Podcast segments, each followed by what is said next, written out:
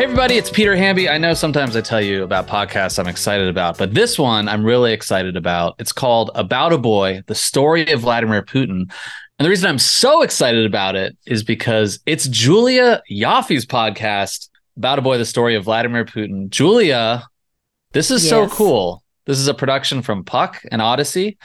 What is this? Tell everyone. This is the first like sort of documentary we've done. Yeah, it's like an audio documentary, and I'm so excited about it. Basically, when I was a young reporter in Moscow and I was trying to understand Vladimir Putin, I was just starting to report about him, I found a really invaluable reference in my dad hmm. because he grew up in much the same way that Vladimir Putin did and the way a lot of Soviet baby boomers did, which was outside in the urban courtyard called the Dvor. A Dvor is just a courtyard, but it was completely central to how kids of that age grew up, how they were socialized, how they learned the social and moral codes of Soviet society. And you see it to this day in how Vladimir Putin talks and how he behaves and how he thinks and assesses the world and various situations he finds himself in. And I realized that for everybody from Russia or Ukraine or Belarus or the former Soviet Union, this is a completely obvious thing. They see him and they see a punk from the Dvor, like a street kid. But Americans always see judo master, KGB spy, and they're just missing this very critical lens. And and he's all those things, right? He is he was trained in the KGB. That's very central to who he is. Judo, very central to how he thinks. But this piece of the puzzle, I feel like Americans don't have. And this is basically a translation key in narrative form for American listeners. I think a lot of what you said is accurate. Americans have this perception of Vladimir Putin, by the way, based on a number of incredible books, stories, reporting. But most Americans started engaging with those stories kind of around the 2016 election and there were these fears of Russian interference and is Putin the, you know, puppet master for Donald Trump, et cetera. What do you think this adds to the context though in the wake of Russia's invasion of Ukraine?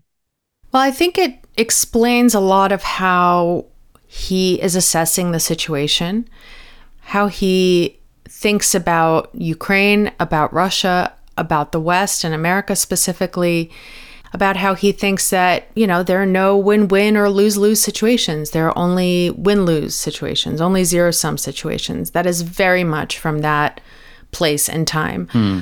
The way that he sees himself as maybe painted into a corner. And the people who are from those societies who immediately understand kind of the cultural code that they're seeing, they have a clear understanding of why Putin is doing what he's doing in Ukraine and vis a vis the West, and also mm-hmm. how it might end. You know, what the fact that he probably won't sit down and negotiate as much as people in America or in Europe would, or even in the global South, would love to see because there is no such thing as a negotiation. He has said that negotiation is for weaklings. The podcast is also like a social and anthropological history of people of Putin's generation. Hmm. And if you know how they think and how Putin thinks and how the people he surrounds himself with think, who are also boys from this generation, then what they do is a lot more understandable and more predictable than if we impose our own Western logic, Western thinking on them. Mm-hmm. And then I think what often happens when we do that is they constantly surprise us by doing not what we think is quote unquote rational. And then we're surprised and we think that Russia's just so mysterious and hard to understand. But it's not. Julia's podcast about a boy is out now. Let's take a listen to the trailer right now. Thanks, Julia. You're so welcome. I'm so excited. Vladimir Putin, a man of little political experience but a long career in espionage. Vladimir Putin, the career spy. He's a man who has spent most of his career in the Head of the shadowy Federal Security Service, formerly the KGB. Russian president bolstering his macho credentials on the judo mat. was a KGB agent then. He's operating now as a KGB agent. Here in the West, Russian dictator Vladimir Putin is always seen as one of two things KGB spy or judo master.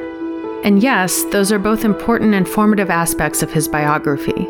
But to anyone who's ever lived in the Soviet Union, Putin is something else entirely a Soviet baby boomer from the slums of a city haunted by World War II. A street kid. Every grown up was utterly traumatized by the experience of having gone through this horrible war. Starvation, disease, cannibalism, all kinds of horrors. Vladimir Putin's parents suffered through all of that. Afterwards, parents were absent, either dead or ghosts in their own homes.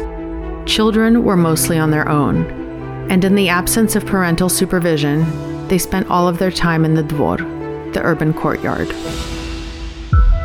We were returning back from school. We immediately went out to dvor, and you know, life was there. Essentially, every social interaction you had as a child, it happened in that courtyard. The dvor was central to Soviet childhood. It was a kind of social Serengeti, a school of life that shaped the boys who graduated from it. It was where they first learned the social code of Soviet society that weakness is unforgivable, that strength is power, that loyalty is how you survive, and that life is a zero sum game. The relationship in the dvor either you're with us or you're against us. The social structure in these courtyards was all very much based on physical strength and on violence and on how you could exert that violence. It has nothing to do with right, it has to do with might. For Russians, this biographical detail is glaring. It's apparent in everything Putin does.